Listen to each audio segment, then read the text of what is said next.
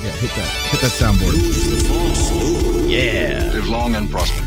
I was going into Tosche Station to pick up some power converters. Leeloo Dallas Multipass. Shut up and take my money. By Grabthar's hammer. What a saving. One does not simply walk into Mordor. X never, ever marks the spot. Winter is coming.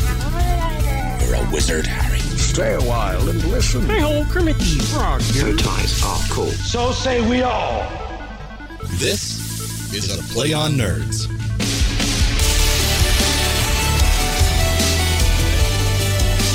Woo! Yeah. Welcome, ladies and gentlemen, to episode 111 of A Play on Nerds. This is a very special episode because the next time we'll get to repeat numbers like that is episode 222, and that's a long way away. That is a long way away. Uh, yeah. But yeah, I'm, I'm Steve, And I'm Jarman. and we're here to get you to 222. I hope so. Uh, but in the meantime, here's 111. Yes. And what are we talking about this week? This week, in our continuing saga of going back and forth between Muppet movies, my passion, and Star Trek stuff, Jarman's passion, we are watching Star Trek 2009, the first of the rebooted JJ verse or Kelvin universe uh, movies. And uh, I'm excited to talk about it. But before that, it's been a long time since we talked. We took a little bit of time off for the holidays. What? How were your holidays? Good. I uh I I just been with family a little bit and for Christmas, did all that. And then uh yeah, it's been before Christmas since we've talked, I guess. Yeah. Uh and then just had a small family Christmas. It was really nice. Got some actually some stuff to help the podcast for Christmas, which is great. Um well first I broke the microphone I've been using for years on this podcast. Uh and now I'm using a shotgun microphone. Uh, which is funny because in voiceover, uh, I didn't know this until I got into it that they use shotgun mics for promos and for trailers because they cut through uh, music and sound a lot better than condenser microphones and dynamic microphones. So it's like that long microphone you see them on film sets using. You talk right next to it, and that's what like um, Don LaFontaine used for "In a World," all that stuff. Ah. it like builds your voice up. Um, so it's interesting. We'll see how it sounds in the final product. Uh, but then I also got a rising desk because I have a horrible back and it hurts to sit for longer than like 30 minutes a lot of time. So I my parents very nicely got me this desk that goes up and down so you can sit sit down on it or you can make it go up and it's you can stand at the desk. So I had to kind of rewire everything and so I could clean up my wires and make it so they can go up and down without getting tangled and but that's a lot of fun. And a wonderful stream deck which is made by Elgato. It's a little thing that has uh, a lot of buttons on it that are LED lights that you can change the pictures in the buttons and play sound effects. Oh, cool. And so it's so easy for me to play all our intros bastard. and all our stuff. And you can also change the volume on screen. So I don't have to reach over anymore to turn down the intro. Ah, I didn't have to like grow a longer arm. So that's great. uh, but then New Year's just had some friends over and got to see old friend of the show and old friend of ours, Patrick, um, and his wife and baby came over to Orlando and spent the New Year's with me uh, with some other friends and such. And so that was a lot of fun. And this baby's adorable. Aw, well, um, sounds like you had a good a good New Year. Absolutely. So what did what'd you do for the holidays? Uh, for the holidays, man, we traveled to Pittsburgh on an airplane with a two year old. Oh, all the way to Pennsylvania. Man, yeah, uh, she did really well considering.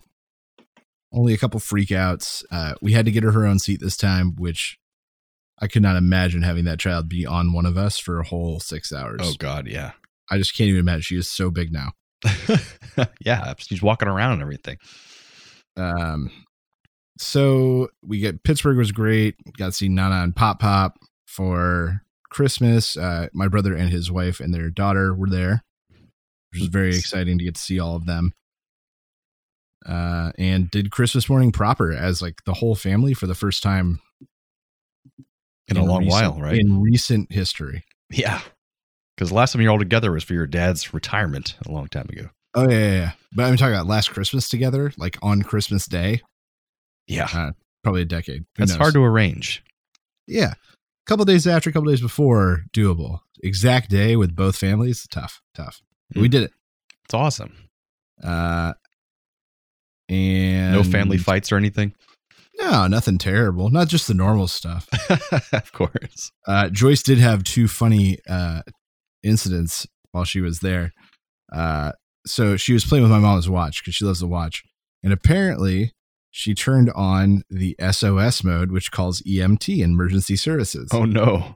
So my mom, so she played with the watch. My mom thought shut it off, put it in a drawer, hops in the shower. 20 minutes later, knock on the door. My dad says, come in, thinking that it's Anna and I back for the evening. Nope. Uh, two EMTs asking if anyone's dying.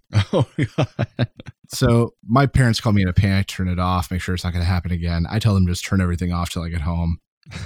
Uh, I check, nothing crazy happened. I couldn't figure it out.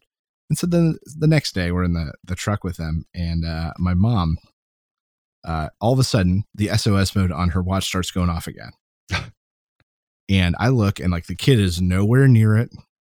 Nothing's happening. So it turns out my mom was flexing her wrist in such a way that it was holding the side button down. And when you hold it down for five seconds, it initiates a countdown and then calls EMS. god. so we turned that feature off. Is this the Apple Watch? Yeah, this is the Apple Watch. I got that for Christmas too Ooh. from the girlfriend. I didn't know if you held on the button for five seconds, it called EMTs. Yeah, I, some combination thereof, but it was simple enough that she did it with her wrist, and I was just, just I was just ashamed of her for blaming it on the baby. she wasn't anywhere near that this time. no, not this time. I was like, what did you do? That's really funny. Uh, but yeah, and then we flew back incident free. It was pretty good. And what about New Year's? Were you there for New Year's as well? Uh, no, we came home. We spent New Year's at home. Uh, I Anna got sick in Pittsburgh. Oh, I got sick. Like I was coming off of that last sickness, so we were just in no mood to go anywhere. Plus, we had just spent like twelve hours, like flying the next the last day, Traveling. day. So we went. We got food. We made a big thing of soup. We ate soup. Much watched needed. movies. Like you know, we didn't do anything major. And the first was Anna's birthday. That's right. I wished her happy birthday on Facebook. Yeah. I don't think she goes on there very much. No, not. It's pretty rare. Yeah. Nothing wrong with that. Oh yeah, Well, that sounds like we both had a pretty decent time. that's right. Except for all the work I'm doing. I don't have any time to go to the gym anymore. But I'm still losing weight little by little by just eating no garbage whatsoever. And it's terrible. And I miss carbs a lot. And just eating just chow- salads, chicken, and fish and broccoli. They, I mean, car- carbs are awesome, man. Oh, I miss them so much. They just are. I'm trying to be better too, but like I still have my roll with my with my uh, soup every day at lunch. I mean, that's one bit of carbs, not that bad. Yeah. And I just, I, yeah, I just have no time to work out because I'm working like 12 hour days. So it's just it's been pretty rough. My, my wrists and my mind hurt. To all of you that do manual labor 12 hours a day, yeah, you have it worse, but it's just, it's still mentally taxing to be doing one thing for 12 hours. But, anyways, so I think we have a new section in our show to talk about. That's right. Do you want to introduce this new segment? Uh, I'm gonna call it the Fool's Forge. the Fool's Forge. We'll, we'll workshop that, but uh, it's uh, we- we've been talking a lot about D and D. Oh, that might be a taken name. That's a taken name. Oh, I okay. use Fool's Forge. I'm sure you're great guys. Uh, but the idea is, uh, I'm going to take characters that you know and love and try to recreate them in Dungeons and Dragons. And here's our 5e. new theme music that we did not write. Let the Dungeons and the Dragons begin. It's D&D. The legends of yore. It's D&D. yeah, Okay, so this the idea is I want you guys, our audience, to give me suggestions on characters to make. Favorite, favorite characters from your favorite movies, TV shows, and I'll do my best. Uh, this week, I started thinking about what it would mean to make a super spy, like the ultimate spy. Now, mind you, uh, not all these characters are very playable. I'll be very open about that. And not all of them are ones I would be excited to play, but I was trying to figure out how to build like a James Bond or like super infiltrator spy. So, uh, you start off with uh, the charlatan background. Uh, most importantly, for this background, you get a fake identity that is backed up with contacts and papers. and we should say for people that don't know much about the fifth edition D and D that they have a new thing now. In addition to your class and your race, you can choose a background within your class. And so, what kind of rogue are you? What kind of warrior are you? It kind of customizes you even more in a fun way and gives you kind of um, little traits and abilities that you can use within little your bonuses class. Yeah, that have direct or indirect effects. Um, so charlatan background because you get this fake identity. Right. Along with a couple other nice things, you get a fake identity, and that's killer. So then you choose warlock. And I know it doesn't Ah. seem obvious, but you choose warlock. Take two levels in warlock. Uh, because you want those sweet, sweet Eldritch invocations. Eldritch invita- wor- invitations. Invocations. Oh, uh, and they are what flavor warlocks play. Uh, most people use them towards damage and Eldritch Blast and stuff like that, but we're not taking those spells, so it doesn't matter. That's not what this is about. So you're there for Mask of Many Faces and Armor of Shadows. Mask of Many Faces, you can cast Disguise Self voluntarily as many times as you want without casting a spell. Hmm. Yeah. that's a lot. Yeah, that's incredible. Uh, change at will. Pair that with a high charisma character, and you can do almost anything. Armor of Shadows because it gives you uh, 13 AC plus your dexterity bonus. You're going to be a pretty high dexterity character anyway, and it allows you to not have to wear armor or be encumbered while you're trying to do crazy spy stuff. That's important. So you're there for those two Eldritch Invocations. You're going to get a few other spells from Warlock, Charm Person, and maybe one other that, that'll help you out. That's not what you're there for. Then you move over to Rogue. Uh, you're going to pick up lock picking, sleight of hand. You're going to get double uh, double your bonus in one of the main socials. Deception persuasion. This is where you're going to get how you get through the door and how you sneak around. Um, and then here's the kind of the capper. At some point instead of taking an ability score improvement to make your you know your strength better or something like that you're going to take a feat and the feat is actor and this allows you to perfectly impersonate someone else Mhm. after ha- any after having heard them speak. Additionally, you get to roll advantage on any deception or performance check where you are pretending to be someone else. That's pretty specific, but it's what this class would require. Oh yeah. So yeah, you're going to be rolling plus 11 on a deception check anytime you're you're trying to lie about who you are or sneak in under someone else's guise, but you're also going to get to roll an advantage every time you do it. Very nice. Um so that is my idea of a build for a super spy.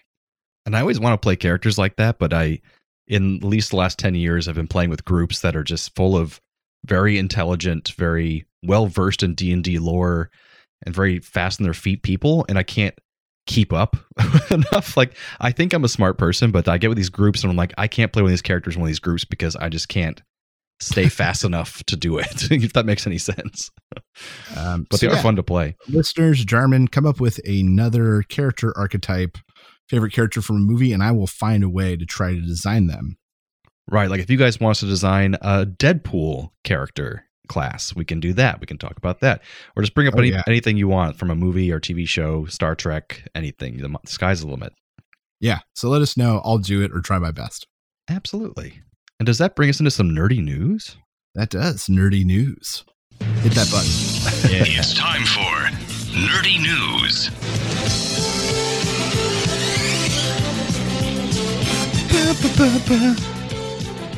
Oh, yeah. So I was looking for Star Trek news, and boy, did I find some. And I have to say, I looked at some um, Star Trek news as well because a longtime listener and uh, professional rocket scientist Ian Cohen That's right. he let me know that Star Trek 4 may have something going on, and you're going to talk about that now, I guess. Yeah, uh, Star Trek 4 is on the ropes. Uh, so apparently, the original script in some way involved elements of time travel or different timelines, being that they had approached both Chris Pine and Chris Hemsworth, Hemsworth who played his father in the first film, George uh, Kirk. to both be in the movie, and they didn't give them the money they wanted, and both actors walked. They, neither of them were contractually obli- obligated, and they both walked. It's crazy. Uh, so they still had some other characters. They have some other production staff on board, uh, but unfortunately, S.J. Clarkson, uh, director of a lot of big TV, Hmm.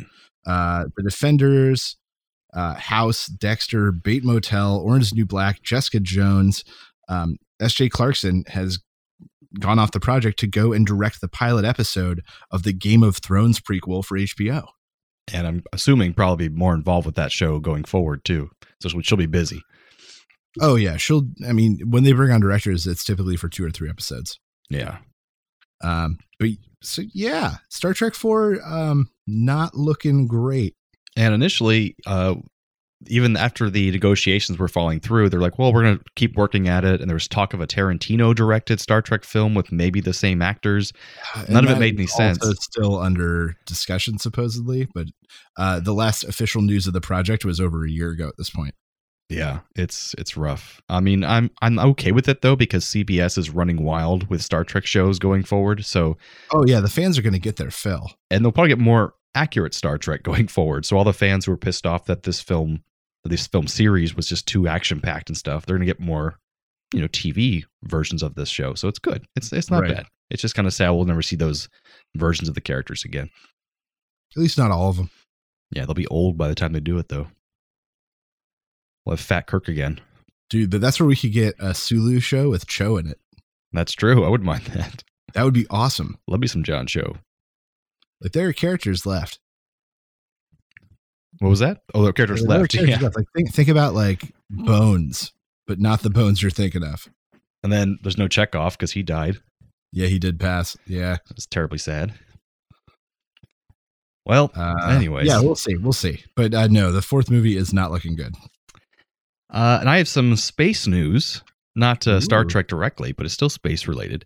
They're in the same area. Exactly. So on January 3rd, China's Chang'e 4 uh, lander landed on the north, the south pole of the Aitken Basin area of the moon, which is the first ever landing of a spacecraft from Earth on the dark side of the moon.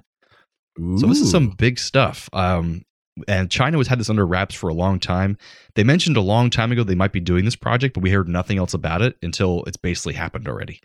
So it was crazy. Um, and it's weird to think about that so many countries can go to space if they want to, and we can't tell them not to. So it's just that they're doing it on their own time. Um, so the first few pictures from the dark side of the moon are already out from that lander, which is pretty crazy. They bounce off a satellite, then it comes back down to us. Uh, That's cool. and they aren't very interesting so far. Kind of just you know gravel, moon dust.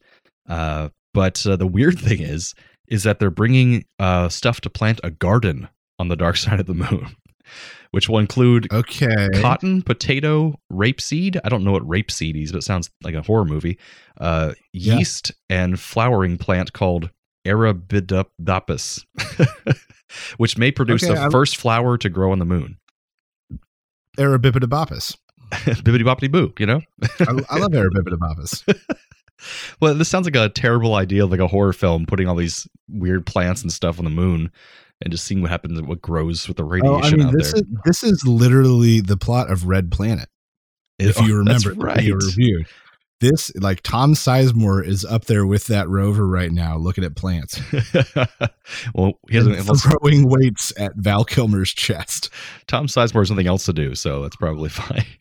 He's not busy, certainly. no, Not since the relic. yeah, that was a long time ago. Wasn't that, That Mira was Sorvino? Uh, yeah, that sounds right. But yeah, China's doing stuff on the moon. It's weird and creepy, and we'll see It's if they find our hidden moon base up there Yeah, because you know I bet you it. they will. It's just a Chuck E. Cheese up there. I- that sounds awesome. I want Yeah, I know. We wanted that to be our first exposure to alien life. Chuck E. Cheese. This is what we have to offer. We always knew those Chuck E. Cheese things were aliens. Fucking creepy. Just go home. Uh, well, I think that leads us into our main segment discussion of Star Trek It sure does. 2009. With this wonderful intro music. I thought it was like so. I, I want to talk about this beginning of this thing actually because uh, it actually has a tune you can remember and sing along to, kind of. Well, I know that you've harped before about um, that there's just no good music in movies anymore, and I think that this is one of the rare exceptions to that rule. Right, it's Michael Giacchino who's done a lot of stuff since then as well. Um, Like I think the Avengers theme has also done that. You know, there's those sort of recognizable tunes, but very few. yeah, they'll have like one second maybe of like, uh, oh, I remember that, but and it's done. You can't hum it or anything. so, but I've had that tune stuck in my head for a while. I'll, on occasion, just pop in my head because it's a tune for God's sakes. So That's true. that was the first thing I really liked about this movie. It starts out with that song. Um, but yeah, this is the first entry in the JJ verse of Yeah. Star Wars, Star Trek films. And I remember this came out, all the Star Trek podcasts I was listening to were in a tivy saying this was not real Star Trek and this is bullshit and it's too action packed. And I, I thought this is the resurgence of Star Trek. And look what we got now 12 Star Trek shows coming out. So it That's was. right. I was right the whole time. Well, the franchise certainly needed something. The next generation films had fallen flat with the previous two. Whether you like them or not, they were box office failures. Absolutely. Um, and they needed something big. JJ at the time, so hot, So hot right now. coming off of Lost and a couple other big projects. Alias, And wasn't then- that him too? I think so. Yeah. And then to find out he was popped onto this was so exciting. Yeah, absolutely. Um, but we start off with this crazy in your face action sequence in the beginning. Um, it's the USS Kelvin, hence the Kelvin verse that this became. Which Uh, is his his father's name or his father-in-law's name? oh yeah, it was his. It was J.J. Abrams' grandfather was named Kelvin. There we go. And it pops up in all of his productions. apparently, just like Greg Grunberg. Um, but anyways, so it's the ship that uh, George Kirk, his father, is the first officer on, um, and his mother is on the ship as well, pregnant, very pregnant. But we don't know that till a little later. And That's there's a captain who I didn't catch the name of. I'm sure people yell at me for not knowing his name, but he's cool actor, bald guy, um, Yeah. playing the intense captain. And suddenly, this giant thunderstorm happens in space, and this giant Narada spaceship comes out, headed by Nero, the Romulan from the future. And uh, it Uh, and this giant spaceship, just for the note, I think you brought this up, uh, is a is a fusing of Romulan and Borg technology. right, and that's like apparently barely canon because it's in some comics and like they haven't Some really talked about it. some mention. But Doesn't yeah. matter. It's in my canon. And it makes a lot of sense and it actually helps along the whole why everything looks different from that point forward in the Kelvin verse because they apparently scan the Narada when it comes out as the shuttles are leaving the Narada they scan it and they get all the technology information readings from there and they're able to im- in, uh, increase the technology at the time. And so Oh, 25 yeah. years later when Kirk's grown up everything looks totally different than it did in the original series because they built technology off what they found in the Narada. So I kind of like that idea. Huh. Yeah. Okay. So it's destroying the Kelvin easily, going right through their shields. Um, Nero calls the the the captain over, asks about uh, Ambassador Spock, who captain has no idea, and that's when Nero realizes he's in the wrong timeline. that's right. And uh, uh, so they they set off to kill everybody. Uh, Kirk's dad is supposed to put it into autopilot, and autopilot gets disabled, so he has to be the captain that goes down with the ship. and the whole time he's talking to his uh, lovely wife over the intercoms uh, while she's giving birth. And she gives birth to her child right before he's about to slam into the Narada, and they decide to name him James after her father. Uh, and then Tiberius's middle name. How about after your dad, Tiberius? No, that's the worst. yeah, I love that. That was a good line. that was a good line. And I thought this was so. This scene, under any other person directing it and writing it, the Robert Orci and Alex Kurtzman, it could have been really cheesy and over the top. There's too much going on. Like, what are the chances of all this crap happening right at the same time? But Right. they pulled off, and it just works. I liked it a lot. Yeah. Um. So Oh, another great part is someone Oh, yeah. flies out into space, and as soon as they go outside of the ship, it's completely silent. And that's a big Oh, thing in that is a space films they never talk about is like it's silent in space. so that was kind of neat. Um, so I don't know. Somewhere in here we get a young Spock. That sound right? Uh, not yet. I think they, they go right from there to a young Kirk, little kid Kirk. Who's stolen a car? His stepfather's car. Right. And he's driving off into the desert of Iowa. Why there's desert? I don't know. But, um, and he's being chased by a cop and he speeds up. He's going to fly off the cliff, but he decides to turn the car last minute and jumps out of the car. Car goes flying off the cliff. Cop says, name, What's your name, citizen? And he says, I'm James Tiberius Kirk. And it was Yeah, pretty uh, lame. and uh, the guy who played his his stepfather uh, is the voice of the guy who played Matt Parkman on Heroes. I can't I don't know his actual name. Greg but Grunberg. Yeah, there we go. He's one of JJ's uh, like lucky charms that JJ puts in everything. Every movie. Star Trek universe, Star Wars universe. He's all over the place. Yeah, he's basically like playing the equivalent of Porkins now in the new Star Wars movies. But um yeah, I thought this that sequence was unnecessary though. It's just like or they didn't do it very well. It was kind of cheesy. Like why is he driving a car off a cliff? Like what the hell's wrong with this kid? Um oh, I get it. He's adventurous and rebellious, but it was just like, eh, it didn't work very well. Um Yeah, I think the whole point was like he's a troubled youth. Look how troubled he is. Ooh. Um, Then we go to Spock. okay, so yeah, then we cut to like young Spock at Vulcan school, where they're in like pods answering rapid fire questions on hologram screens. Uh, and young Spock gets approached by three bigger Vulcan kids who are there to insult him about his mother being a human. Right. And this whole aesthetic and scene was basically pulled right from the animated series uh, from the 70s. Uh, it was like the same clothes and everything like that, and then being a kid in the academy and in those pods learning. Um, so it's pretty cool they pulled that from the animated series, which is crazy. No one's seen that. So it's kind of neat. Um, yeah, Uh, and he Uh, gets he gets really upset at them for making fun of his then he mom. hurts one of them real bad. And so he goes to Sarek, his dad, and his dad's like, "You need to learn how to be whatever you want to be, son," kind of thing. Um, was that about accurate? yeah, sure. Uh, and then we get a uh, some sort of scene with his mom, Winona Ryder, or I don't know. Yeah, there's this whole thing about him being ashamed of his human side, but still loving his mother, and blah blah blah. and he was saying, and they, yeah, they kind of transition him being an adult, um, saying that you know he's going to go to the, um, the science academy, and he's like, should I do this, and should I also go through Kolinahr and get rid of all my emotions? And she says, well, whatever you do, I will love you and support you, and just kind of develops their Yeah, you'll always be my son. loving relationship, which is nice. Yeah, it was a nice moment. And I think ultimately what led him to turn down the Science Academy because he was the first Vulcan in history, but because he is half human, their record remains untarnished. Exactly. I thought that was good. It And was you nice. to see like defiant Spock, which was fun. Yeah. You don't get to see that Spock often. And then I think it's when we cut to uh, a rebellious, even more rebellious, ooh, Captain Kirk, not Captain Kirk, just uh, James Kirk in a bar, getting into a fight, hitting on Uhura. Uh, Uh, you get a reference to Slusho Mix. Slusho is another big JJ thing. oh, is it? I didn't realize It that is, was Yeah, Slusho. weird. Um, and he's getting the crap kicked out of him. He's he's a, a good brawler, but he's getting the crap kicked out of him.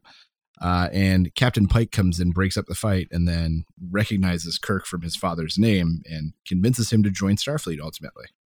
Right? He's like, I love that line. He says, uh, "Your captain, your father was a captain of a starship for twelve minutes. And he was the best captain I've ever seen. I dare you to do better?" Saved 700 people. Oh yeah, that's right. he saved 800 people. I dare you to do better.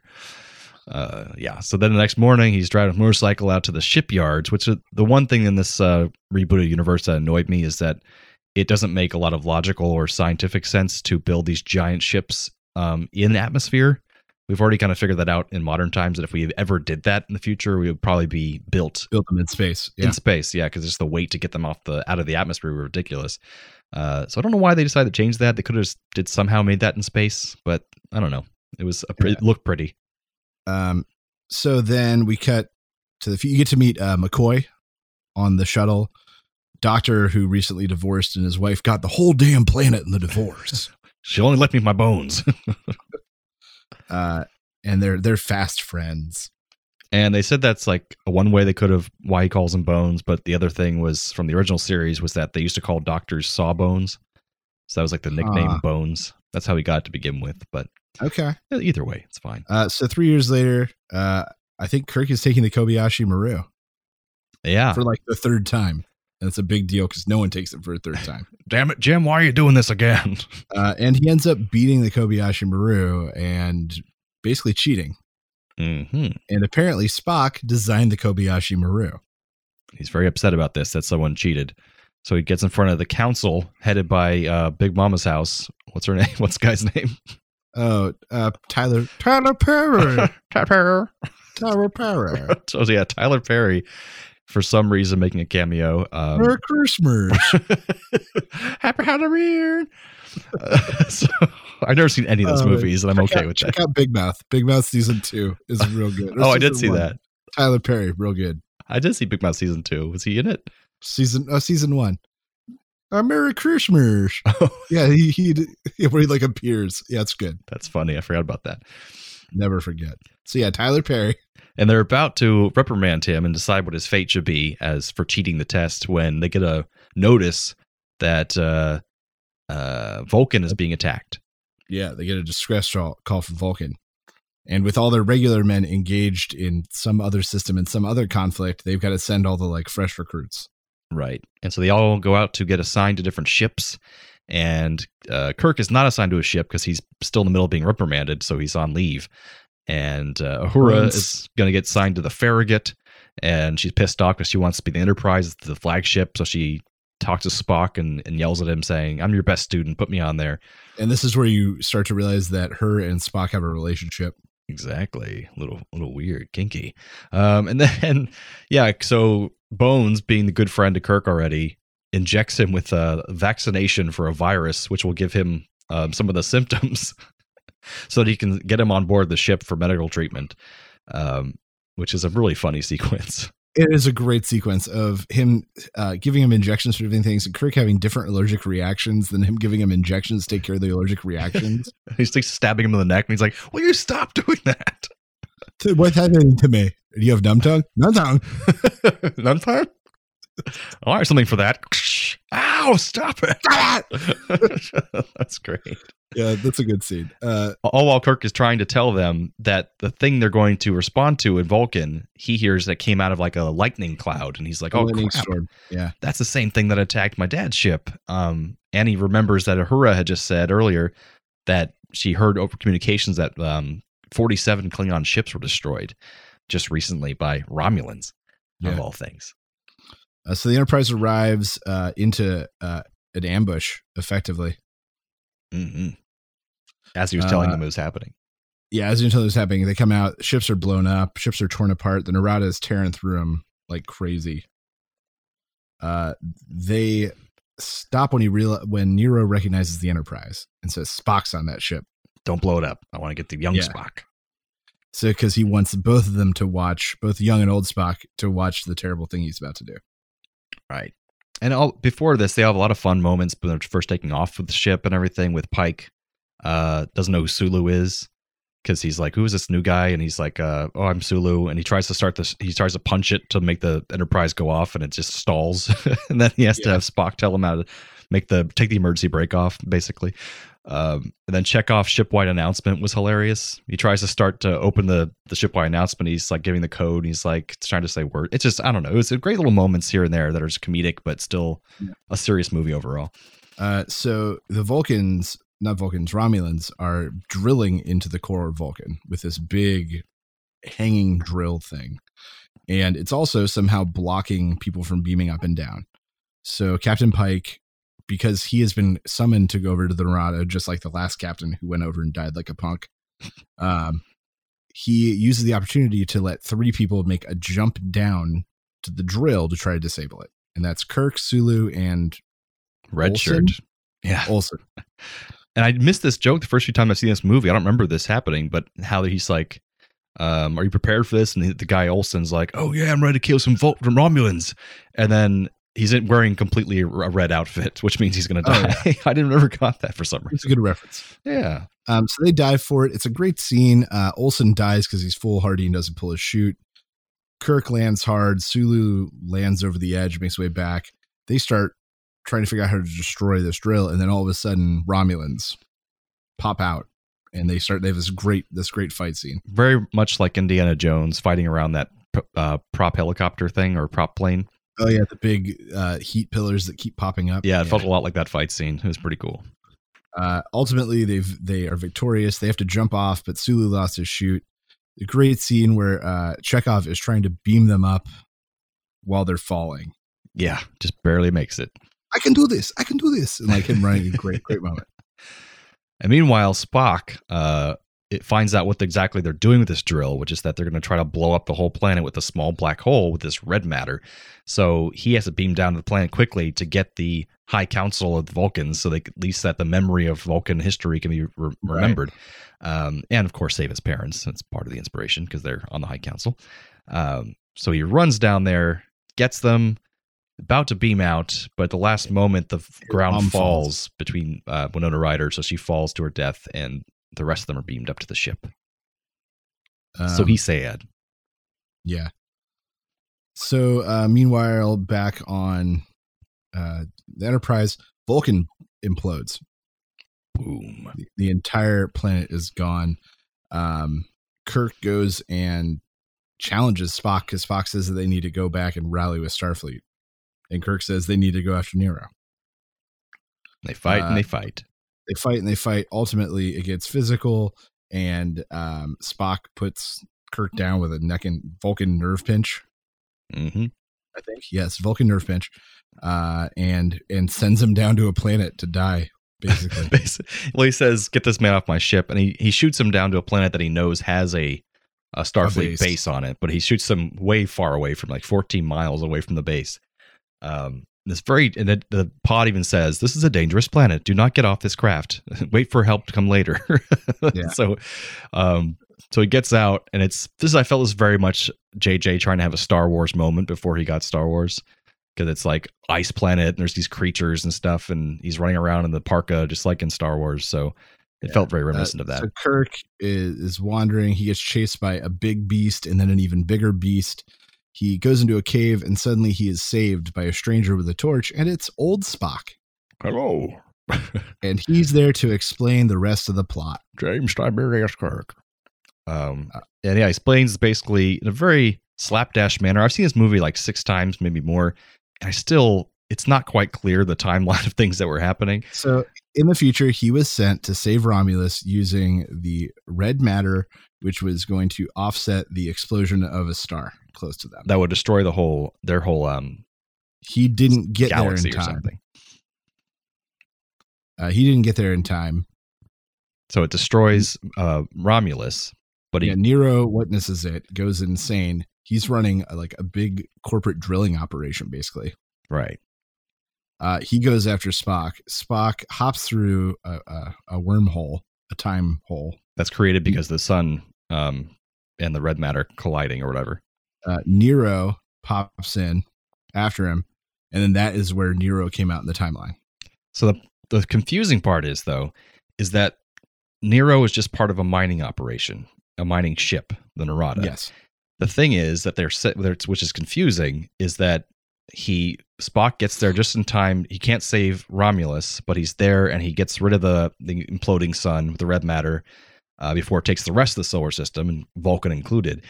But so i'm guessing that the narada was just there watching there that at the time and saw that happen and so chases after him. But then why does the narada have all these upgrades that it wouldn't have had if it was just a mining ship?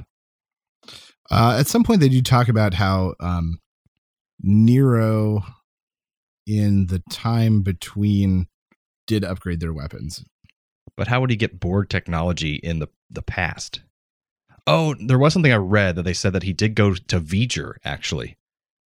While in that Ah. that 25 year gap between when he gets stuck in the past, he finds V'ger somehow, but he would have had to find it with the Borg technology that was on. None of it makes sense. That's what I'm saying. It doesn't doesn't make well, no, he brought Borg technology back from the future, where Romulans had recovered some of it.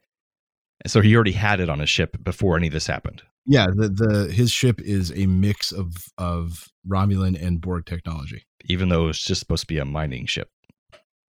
Yeah. Okay, that's the weird part. I thought was strange, but I guess it can make sense.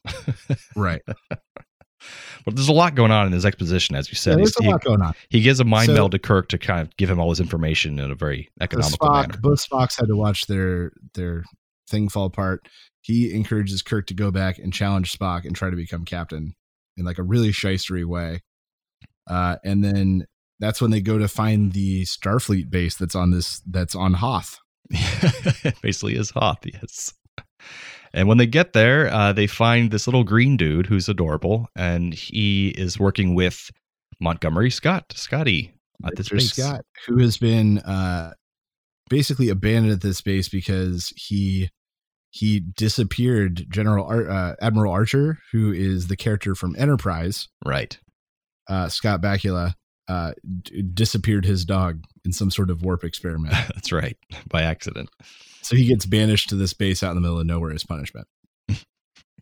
which I guess was like another timeline change somehow, but who knows? Um, Right. Um, and so that's when Spock like breaks all the rules and reveals transwarp beaming.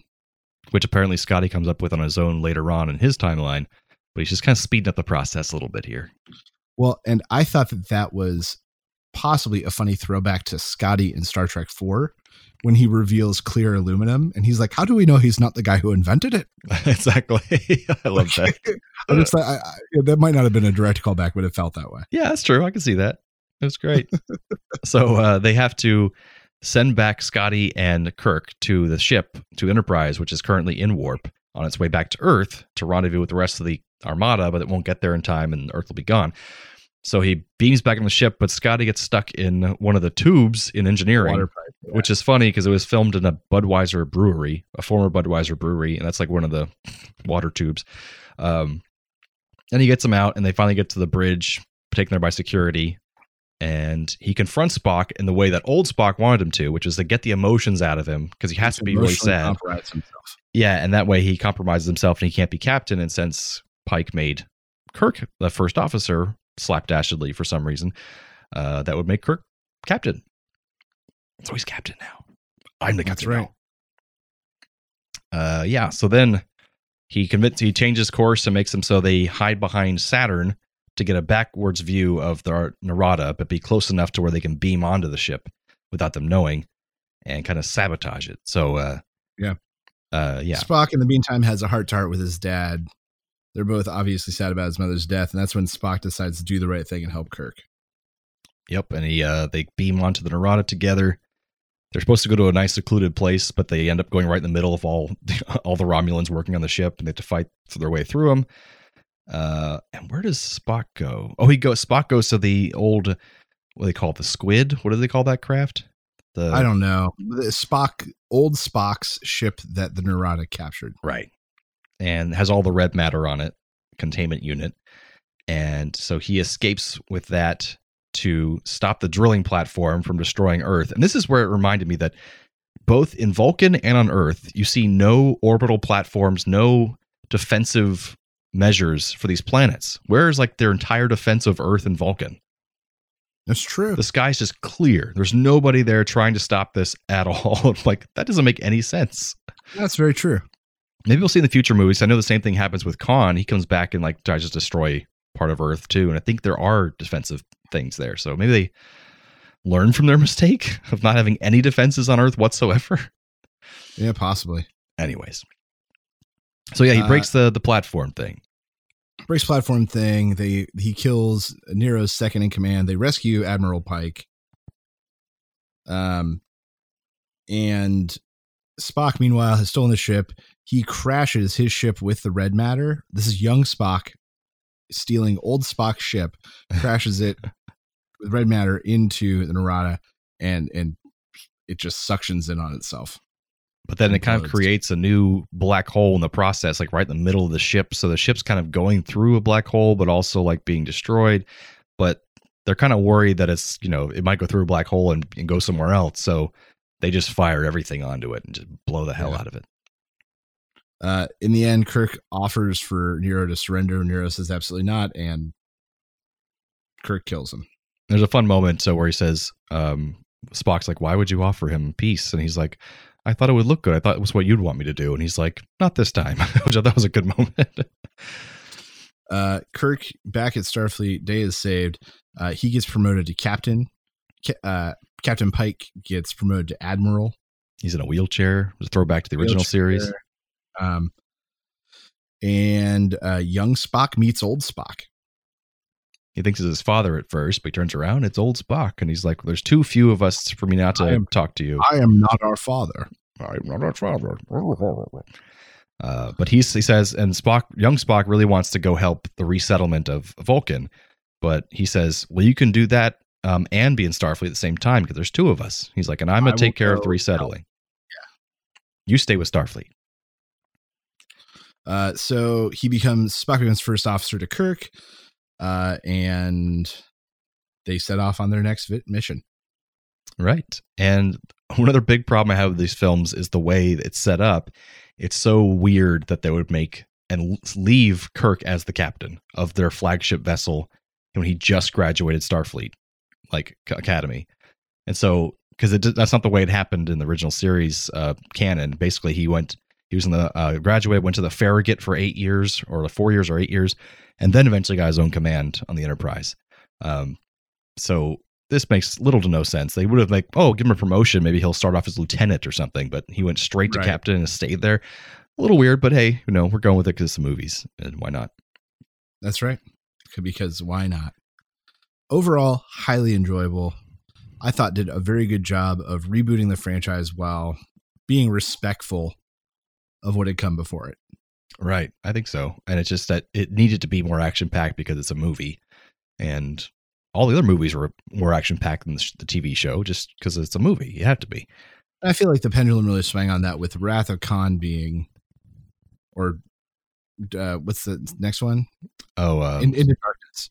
Into Darkness. Into Darkness, just so action heavy, just so incredibly action heavy. Meal too much. Yeah. Too much. And then they pulled back a little bit in Beyond, which I appreciated. And I think we'll get there, but Beyond, I feel like, is the most, it's settled in and accurate towards the feeling of the original cast. Like you get a lot of those great character moments, you know? Um, but we'll get there. Uh, so, what do you think of Nero, the villain? Um, not the best villain, certainly. And you're right. The um, clouding and cutting around his backstory and story elements that were obviously cut or meant to be explained further um, really was a detriment to him as a villain. Yeah, because you get like only really fast snippets of his motivations and what the hell he's doing and where he came from and why what his ship been is doing so for the great. last 27 years? And, you know, that kind of shit. And there was those cut scenes apparently of him on. Uh, he got arrested after the first battle because the ship was damaged from the the Kelvin running into him. So the Klingons captured him and his crew and put him on a prison planet for like 20 years, uh, Rura Penthe, and they had Klingon scenes for the first time that were cut, so no one even saw Klingons until the next movie. Um, but it would have given you more info about this guy, anything. So that was kind of unfortunate. But I think he did a good job acting it. It wasn't badly acted. No, no, no. I, I thought it was perfectly fine. Um, you know, Khan was probably the, in my opinion, the best villain of the three. Yeah, the most fleshed out. Um, it's just a Yeah. weird casting choice. Oh, definitely weird casting choice. A little skinny British man to play a giant, genetically engineered um, Indian. Yeah, what? true. what? I mean, I agree. They they made a Spanish person play him before, and he's an Indian, but His name was like Khan Singe or something like that. Khan Noonien Singh, yeah, Yeah, there we go. and but he still was just massive, you know, Ricardo Montalban.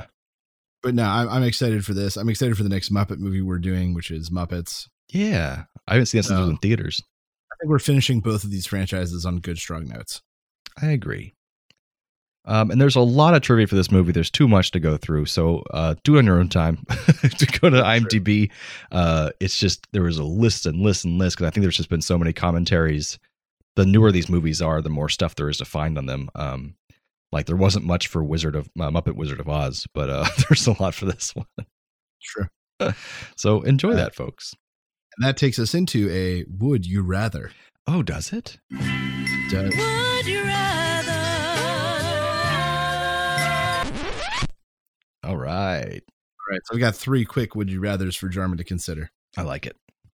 Would you rather talk like Yoda or breathe like Vader? Hmm. Uh, talk like Yoda, because at least I would leave room for some voiceover jobs. If I had breathe like Darth Vader, I'd be screwed. See, I think breathe like Darth Vader, nobody could stand to be around you.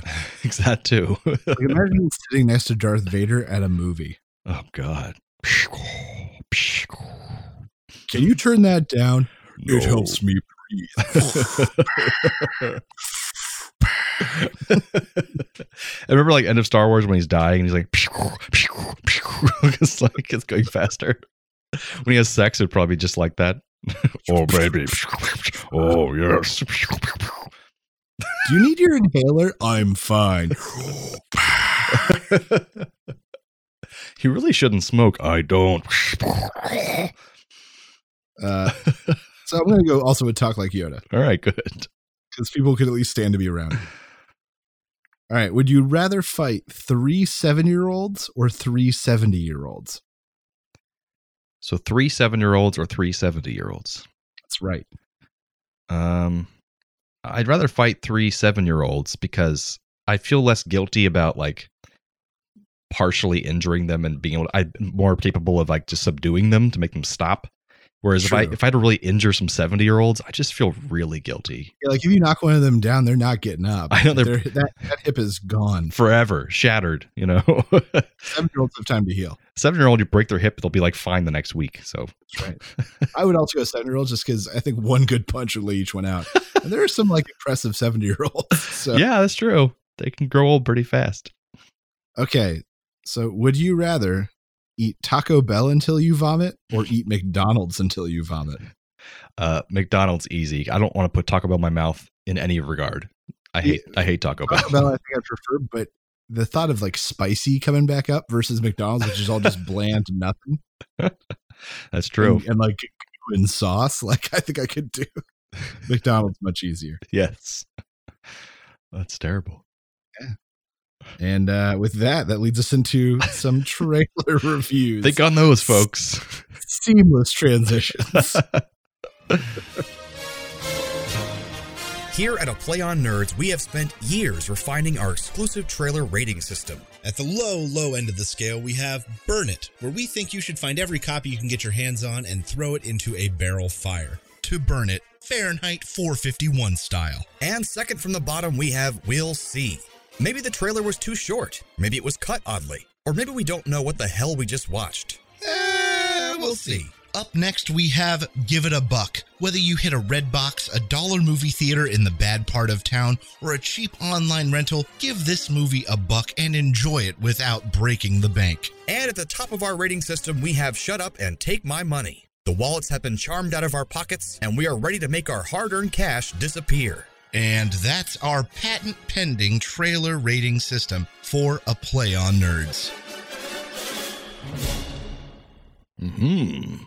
That's right. So this week we have two interesting movies, uh, both of which I can't really tell quite what they are, but in very different ways. That's true. Uh, first, we have uh, Disney's Artemis Fowl. Our world has never been in more danger. Human greed is what drove us underground all those years ago. To escape from your rapacious appetite. I warn you, boy. You are not prepared for the truth.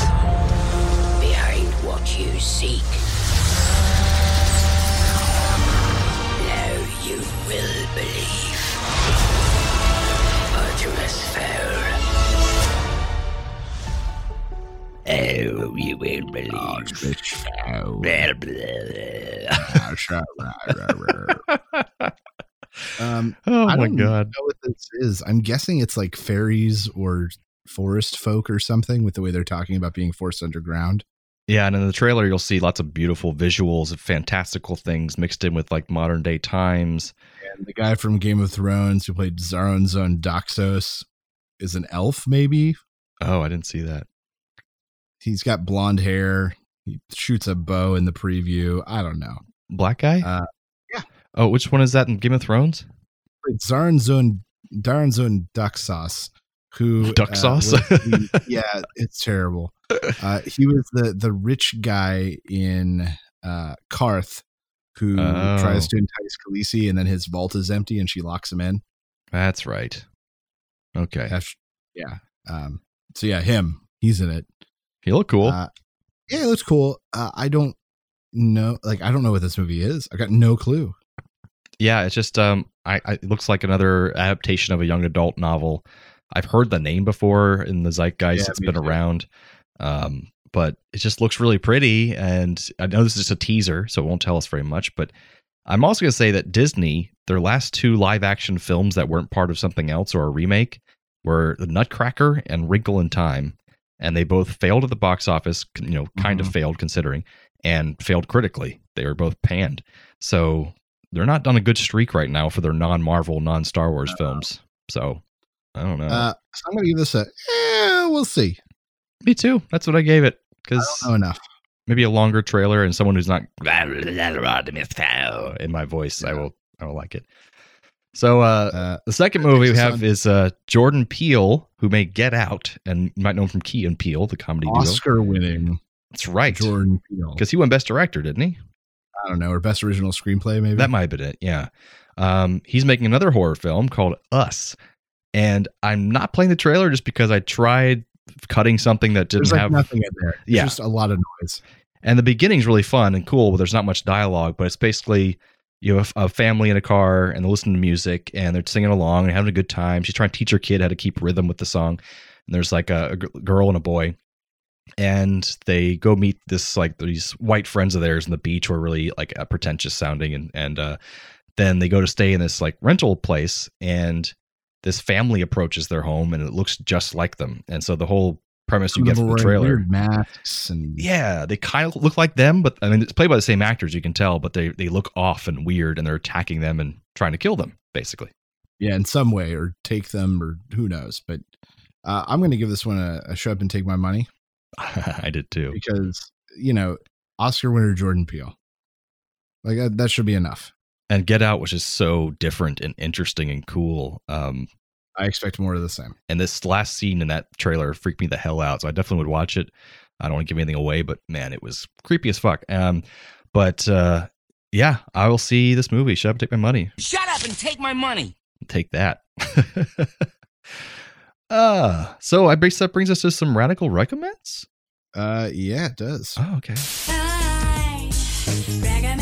If you have the means, I highly recommend picking one up. What do you recommend I do? I recommend Pleasant.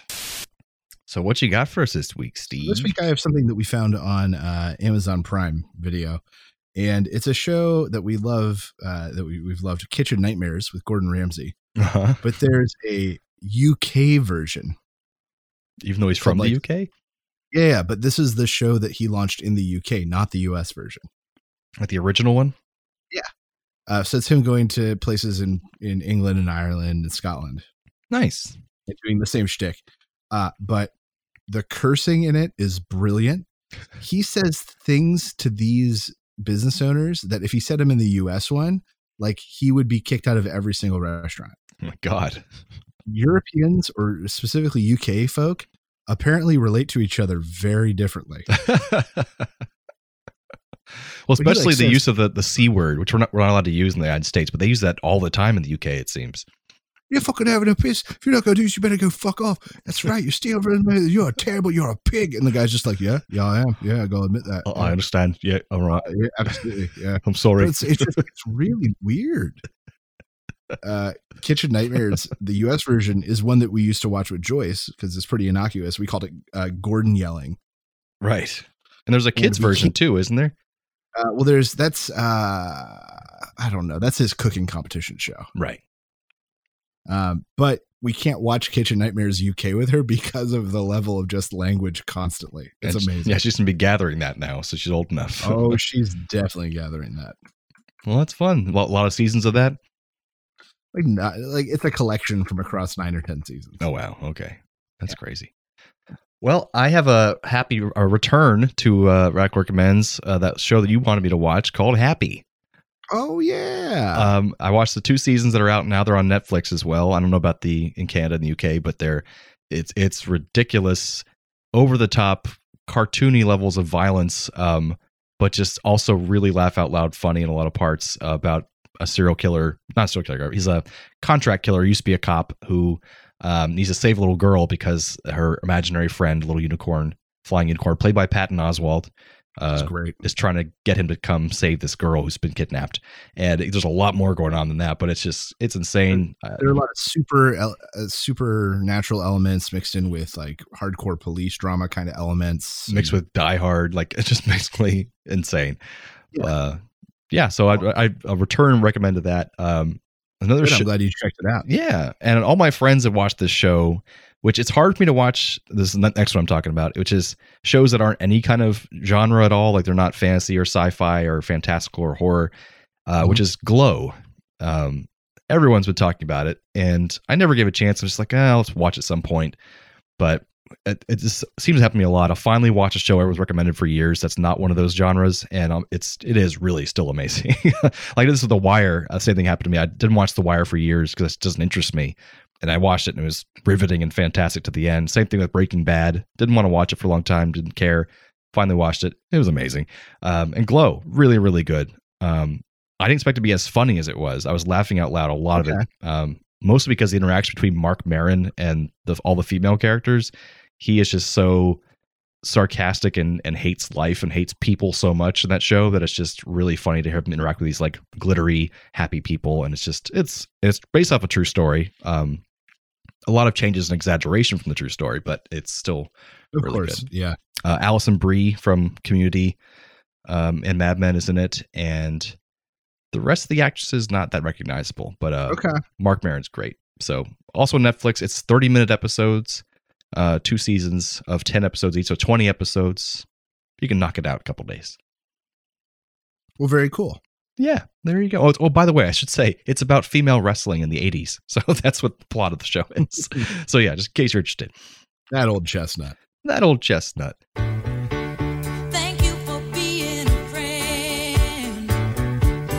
No, forget that. We don't have any thank yep. yous. No thank yous this week. Instead, I have a scolding. A scolding A scolding for uh, Sean Vanderloo of Rusted Robot podcast uh, tagged us and said, "Hey, we want to know what you think about this Muppet question." And uh, they did. They t- well, I'll talk about this hypothetical Muppet question later. But while leading up to it, uh, his co-host Josh said something that just rubbed me the wrong way. And his co-host Josh said that Sesame Street uh, are not Muppets, and and that's fine that he says that. And just like any of our listeners, he's he's okay being wrong. um, and really, he he said it very snidely, and so that that's my job when it comes to Muppet stuff. So uh, we're we're gonna get into it a little bit. Um, oh, we should say so. What happens at the end of Rusted Robot episodes is that Josh usually gives out a hypothetical, so a fun situation in sci-fi or fantasy, and he says, "What would you do?" Like one of the questions was if uh, you could have any uh, group of henchmen from any um, sci-fi fantasy TV show or movie, what group would you choose and why? Um, so those kind of things. So I'll let you go on from there. um, so he he claimed that Sesame Street characters and everything from Sesame Street and before are not Muppets, and that's just it's it's. I could see why you would think that, but it's it's untrue. Um, so the word Muppet was coined for, by Jim as early as 1955 and recorded on a television interview in 1960 uh, where he he explained that it was a mix between marionette and puppet, which was the type of puppet that he ran. Hand puppet with arm rods similar to a marionette. Muppet. Uh, this was also how he branded himself and his creations early in his career to set himself apart from other uh, puppet things that were happening at the time. Right. Um, but on when he appeared on Ed Sullivan, it was Jim Henson's Muppets. When he appeared on SNL, it was with Jim Henson's Muppets. They are Muppets. Uh, when he was working with Children's Television Workshop, uh, both in his biography and in On the Block, which is a book about the background of uh, Sesame Street, they talk about the settling of the deal and that Jim Henson's Muppets would be coming to Children's Television Workshop, or Jim Henson's Muppets would be providing the entertainment. Mm, I see. They were Muppets. Additionally, if you watch the end credits of the Muppets, uh, if you watch the end the Muppet Show, uh, Sesame Street as recently as 2017, and Fraggle Rock. All of them feature uh, the Muppet Performers, or featuring Jim Henson's The Muppets, or Muppet Muppets by uh, Muppet Supervisor Faz Fazakas. Um, I've got screenshots of all of this because this guy is just so incredibly wrong. Um, what about so the Dark Crystal? Are those Muppets? Uh, no, not technically. Okay, because they have people in them and stuff a lot of the time. Yeah, and now mind you, so then this is where the confusion comes in, is that there is a lot of separation now between the Muppets. We'll say like Muppets uppercase M and Muppets lowercase m. Gotcha. So the things, Fraggles and the Sesame Street character, they're Muppets. That's what they were created as. They can be called any other thing, but a rose by any other name is a Muppet. So then you have the Muppets uppercase M, which is the Muppets associated with the Muppet Show. Well, I could see him rebutting this already, saying, "Well, that's what I meant, the uppercase um, Muppets," and throwing out the rest of your whole argument just now. Well, that's okay. I mean, but he has, he has to clarify, though. That's true. He has to clarify. Um, and mind you, as I said, there's a lot of reason for confusion. When the Henson family sold to Disney in 2004, Jane, it's essentially wrote a letter, but really, her and a lawyer wrote a big letter um, wherein they retain the copyrights to early Muppet characters, including what they call uh, the before Muppet Show characters, including the characters from Sam and Friends and um, the guys from the Wilkins Coffee ads, um, and copyrighted all those and basically said, you know, you own these characters. They put she put in clauses surrounding um, that they couldn't make sequels to the Christmas toy and Emmet Otter's Jug Band Christmas, and that they had to take Kermit out of the intro of both. Uh, they put in rules where um, they they couldn't mess with Sesame Street. Disney could not mess with Sesame Street or Sesame Street characters because they're Muppets. Um, yes. Now, mind you, at the time that verbiage had changed because uh, they were uh, Sesame Workshop puppets characters because it was no longer Children's Television Workshop. Oh, so they're so there's so as I said, there's there's reason to be confused. Additionally, um, all the SNL puppets are referred to as SNL puppet characters in legal documentation by Jane Henson, where she basically said you can't call them Muppets, you cannot refer to them as Muppets. Oh, so later on, this was all clarified. Yeah, this was in this was in the when they signed over in 2004 to Disney. Gotcha. So, yes, Josh made a point that through legalese and renaming and redistricting, they can they they may not be considered Muppets anymore from like a TM point of view, but Fraggles, Sesame Street characters, Muppet Show characters, they were created as Muppets. So basically, you could say that's what any marionette slash puppet uh, is a Muppet. so theory. yes and no. The issue is is that you have puppets like Cookie Monster, which was not which was hand driven through and through, or Big Bird, which had none of those elements. They are still considered Muppets because uh. while it did start as the type of puppet he specialized in, it became a branding. And even in '83, he tried to go. He had he uh, Jim Henson tried to go back on what he'd been saying for years about the marionette puppet things. He's like, I just liked it.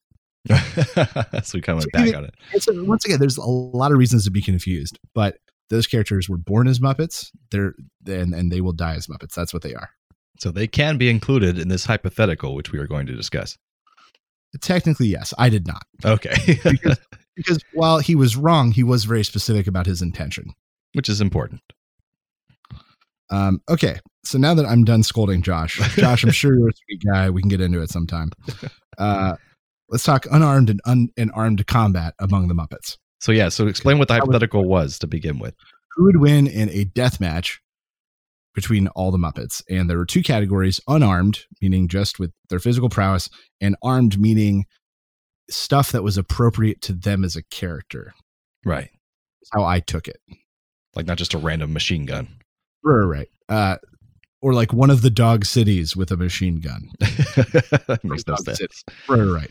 Um, so, uh, unarmed, I, have got three main candidates, and that's Piggy, Animal, and Sweetums. Mm-hmm. Piggy uh, has been shown to be prone to violence in the hand to hand form in the form of her karate chops. She certainly is probably one of the most violent characters in the Muppets as far as what's been shown. You have Animal, who is vicious, has been shown to attack humans, uh, and in the Great Muppet Caper, actually bit through part of an iron gate. That's right. I forgot about that. Uh, and then you've got Sweetums, who in the Muppet movie you watched pick up a car very easily and move it. Uh, and then in Muppet Treasure Island, where I can't remember if he swung a cannon or a tree. Incredibly strong, capable of violence. Big dude. Um, and ultimately, in the hand to hand, I got to give it to Sweetums. That makes a lot of sense. Now, I will say one of your candidates, Miss Piggy, on subsequent episodes of the Rusted Robot, Josh has said that she's been proved herself to be a coward, and that's why she wouldn't win in hand to hand combat melee. Because in all situations where something important happens, she just runs away. Emotionally, you, yes, but physically, she never backs down. That's what I was saying. Because like even the last movie we watched, um, the with uh, Joan Cusack, she's Cusack. She's the main villain. She just goes right there and fights her at the very end. And in the Muppets, she fights uh, the Miss Piggy replacement, which we'll talk about in the Muppets. Oh, okay. Um, but uh, I, I, I agree emotionally. She is the first to ditch, and we even talked about that in Very Merry Muppet Christmas, where she's like, "Nope, I'm out of here," and she runs out in the Muppet uh, the Muppet movie. Uh, you know, she. I, I agree with that, but physically, she's always up for confrontation. Right. But still, you sweetums. And now armed. So this is an interesting category because as far as like standard equipped, uh, I think it comes down to three people. And that is Dr. Bunsen Honeydew, mm-hmm. uh, who does terrible, unspeakable things to his assistant on the regular when he's not even trying. Imagine what he could do to someone if if he was trying to hurt them with his science. True. So him, uh, Crazy Harry, who is a a kind of funny character who pops in from time to time, who has an explosion plunger and just sets explosives all over the theater and blows them up. Oh, we want to think about that one. Yeah. Crazy Harry, ah, he blows it. It's, it's great. He's dangerous. Oh, he's very dangerous. Um, and then the Swedish Chef. Mm-hmm. The Swedish Chef is the is my winner. Uh, I think on the rest they brought up that you know he's got access to kitchen utensils and pots and pans and knives. Um, I and that's not why I'm declaring him the winner. Mm-hmm. The reason I am declaring him the winner is because yes, he has access to all those things, but he is one of very few Muppets that has real human hands. That's what creeped me out in the movie. I was like, has he always had human hands? and do articulate things like rip out eyeballs, um, and really hold that knife while he's stabbing, you know, uh, Crazy Harry to death. So I am giving it to the Swedish Chef not because of his arsenal, but because he has actual human hands. Now they brought up in the also episode that he wouldn't win because he f- he's too fumbly and he'd probably kill himself by accident or something or hurt himself by accident. But has he ever Hmm. been shown to hurt himself on any of the movies or TV shows? Yeah, I mean, there have been times where he, you know, he boiled a pot or something and it blew up in the air and landed on his head.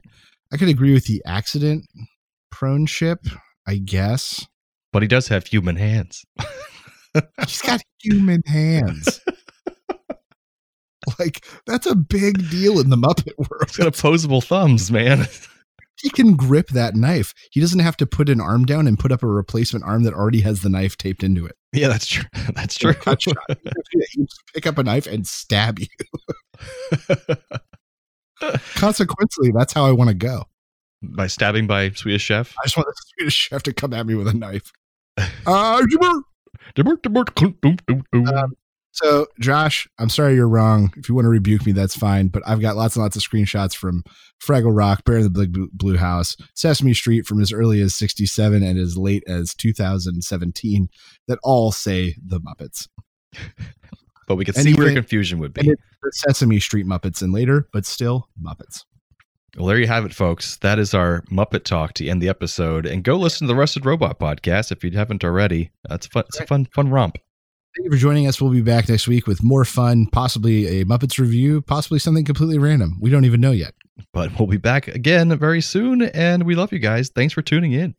We'll keep coming back to be your nerdy co host if you keep coming back to be our nerdy audience. Thanks again, Internet. Stay nerdy, my friends.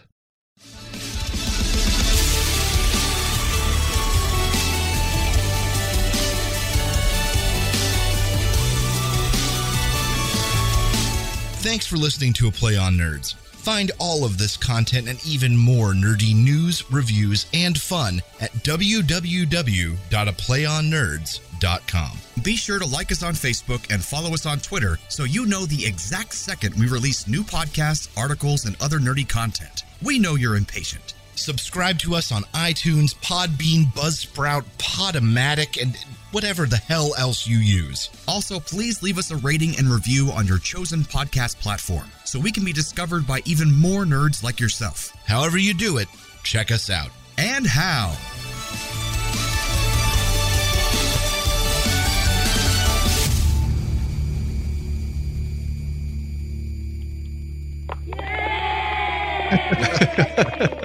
we did it. We did.